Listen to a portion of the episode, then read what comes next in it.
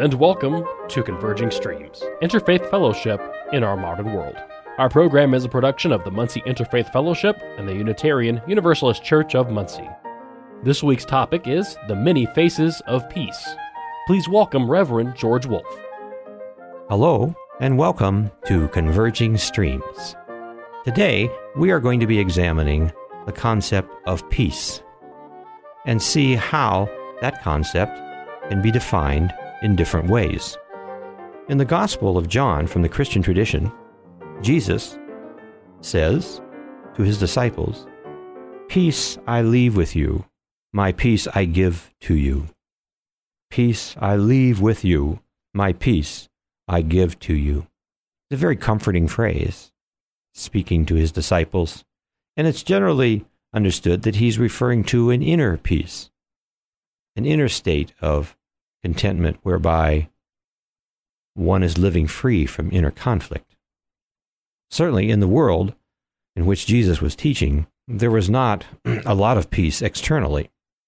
It was a world where there was a great deal of hostility and where there was a great deal of fear, where the Roman Empire ruled with an iron rod. But Jesus left his disciples with that experience of an inner peace, which one may have independent of the hostility that may be experienced around oneself in the real world.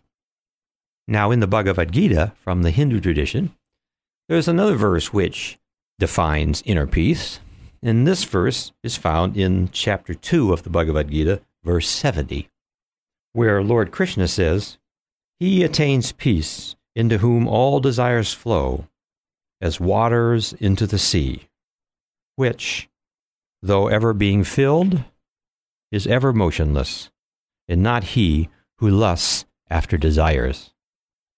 Now, this particular verse is defining inner peace as a condition where one is free from desire or craving. Here, desire is usually interpreted as meaning craving. Because if you're in a state of craving, you feel separated from something that you need. And that separation is not a state of unity. There is an anxiety there, a longing for something outside yourself. And so there is a lack of fulfillment. And in that lack of fulfillment, there cannot be complete inner peace. That state of personal peace is one where one has removed conflict from within oneself. Now, I teach a course in peace studies at Ball State University, and in addition to personal peace, there are other ways of defining peace. There is the concept of what's called negative peace. Negative peace is generally defined as the absence of war or the absence of hostility. Or you could also say it's existing, living in a state where one is free from hostilities. That's generally referred to as negative peace. There's another definition of peace, which is called positive peace.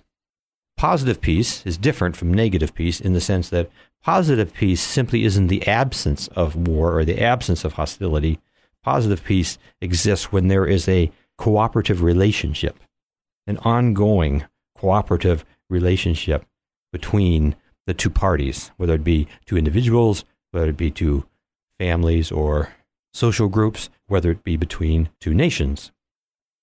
It's interesting because when you hear politicians talk about war and peace, some of which may favor going to war, in, in doing so, they're seeking to go to war to establish peace.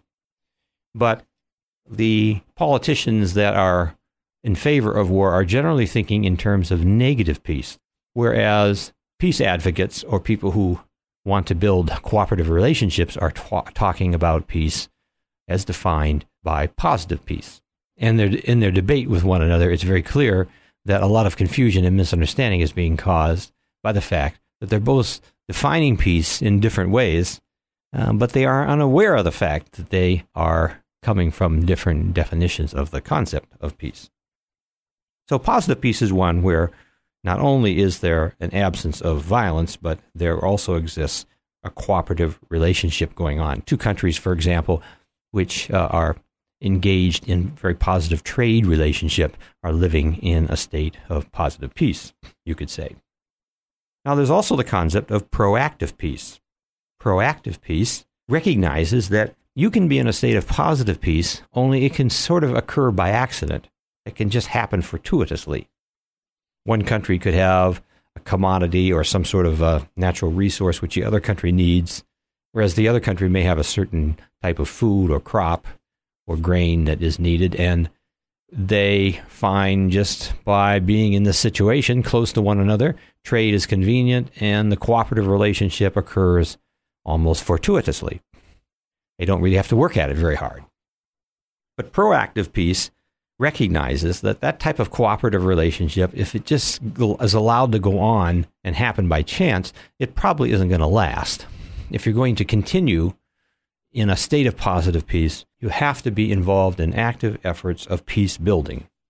And peace building simply means that you look for ways to strengthen that cooperative relationship and that you do not take the positive peace for granted. And you also try to anticipate where potential future conflicts may arise and build bridges between different groups of people within the society so that the state of positive peace can be sustained.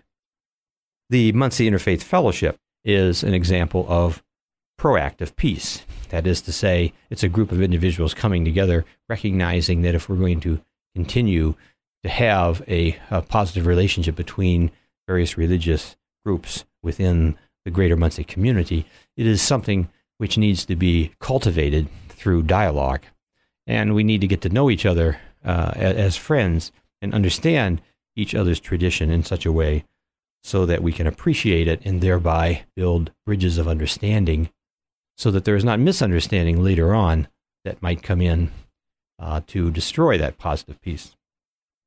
Or if there is misunderstanding that arises, we will have a communication system already available through dialogue so that any differences or tensions like that can be addressed and resolved or reconciled. So, those are the various ways that we define peace in peace studies. Personal peace, which is more of a spiritual view of peace, as revealed in the teachings of Jesus and in the teachings of Krishna in the Bhagavad Gita.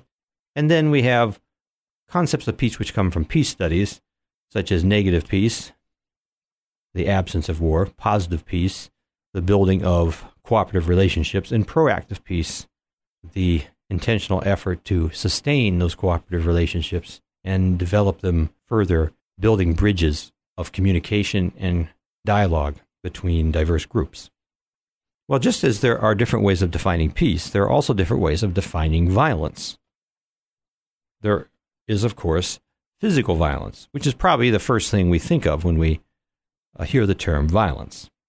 But in peace studies, there's also what's called psychological violence. Psychological violence might be emotional hostility that one is uh, experiencing.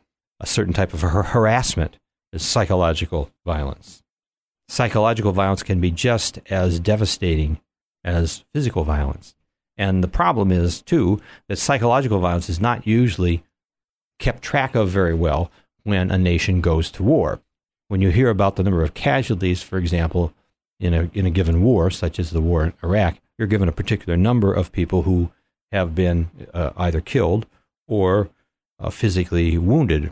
But the psychological casualties, those people who have not been physically wounded, but nevertheless bring back with them a psychological trauma, those numbers are not so easily understood and quantified there's a whole realm of psychological violence that goes on between individuals, between people, which uh, uh, is not often recognized adequately. Then there's a third type of violence, which is called structural violence. Now, structural violence is the violence caused by oppression. And the reason why it's called structural violence is there is a particular structure which is imposing the violence. That is to say, imposing the oppression onto a group of people. Uh, for example, this structure could be an economic structure. You could have an economic system which is placing a particular group of people in a society at a disadvantage so that they cannot have the same type of equal opportunities as people who may be wealthy.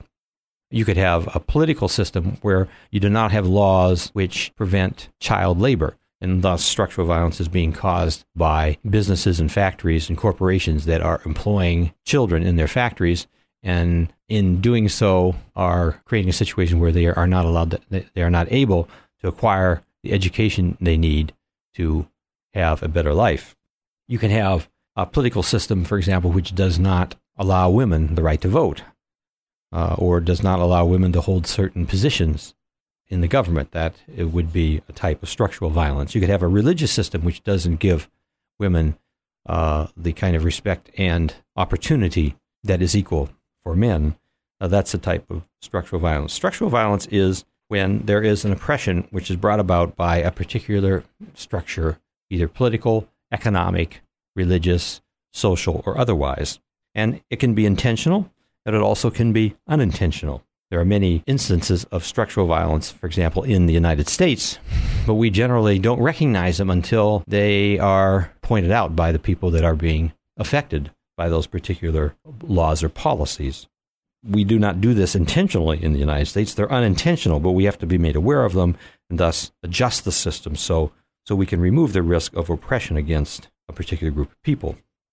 From this discussion of different definitions of peace and different definitions of violence, I come to the conclusion, and I think you will agree, that uh, religion has a particular obligation in society. All religions have a particular obligation in society. That obligation, that charge, which I feel is so important, is that all religions should work towards eliminating all forms of structural violence and be proactive in building positive peace and addressing and eliminating injustice in the society. Society is in an ongoing state of evolution and change. It is not that we ever reach a point where we will always have proactive peace and that we will always have a society free from structural violence and psychological violence and physical violence.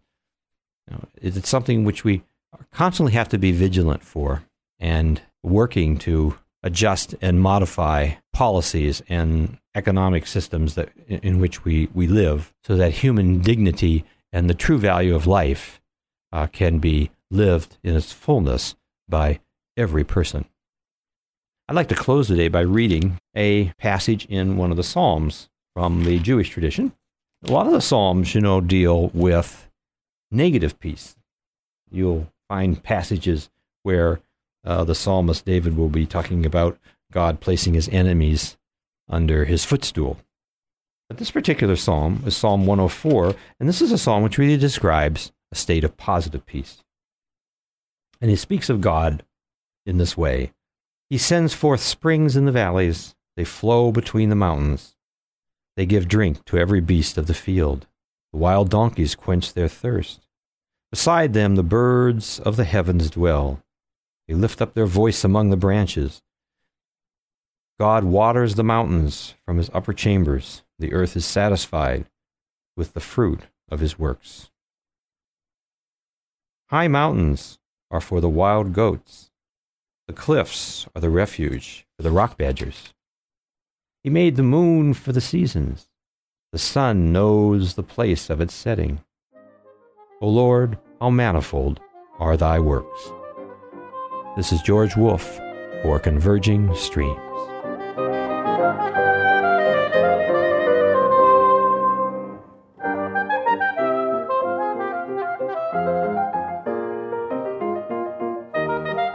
Thank you for listening to Converging Streams, Interfaith Fellowship in Our Modern World. Our program is a production of the Muncie Interfaith Fellowship with content and financial support from the Unitarian Universalist Church of Muncie and technical support from radio stations WCRD and Work FM. Most importantly, we thank you, our listeners and followers, for your support. To connect with Converging Streams, including listening to our entire catalog of past programs, getting our latest new content, and making your own contribution to this program, visit our website, convergingstreams.org. Converging Streams is produced by Tony Piazza, George Wolfe, and Thomas Perchlik. Thank you for listening and have a pleasant week.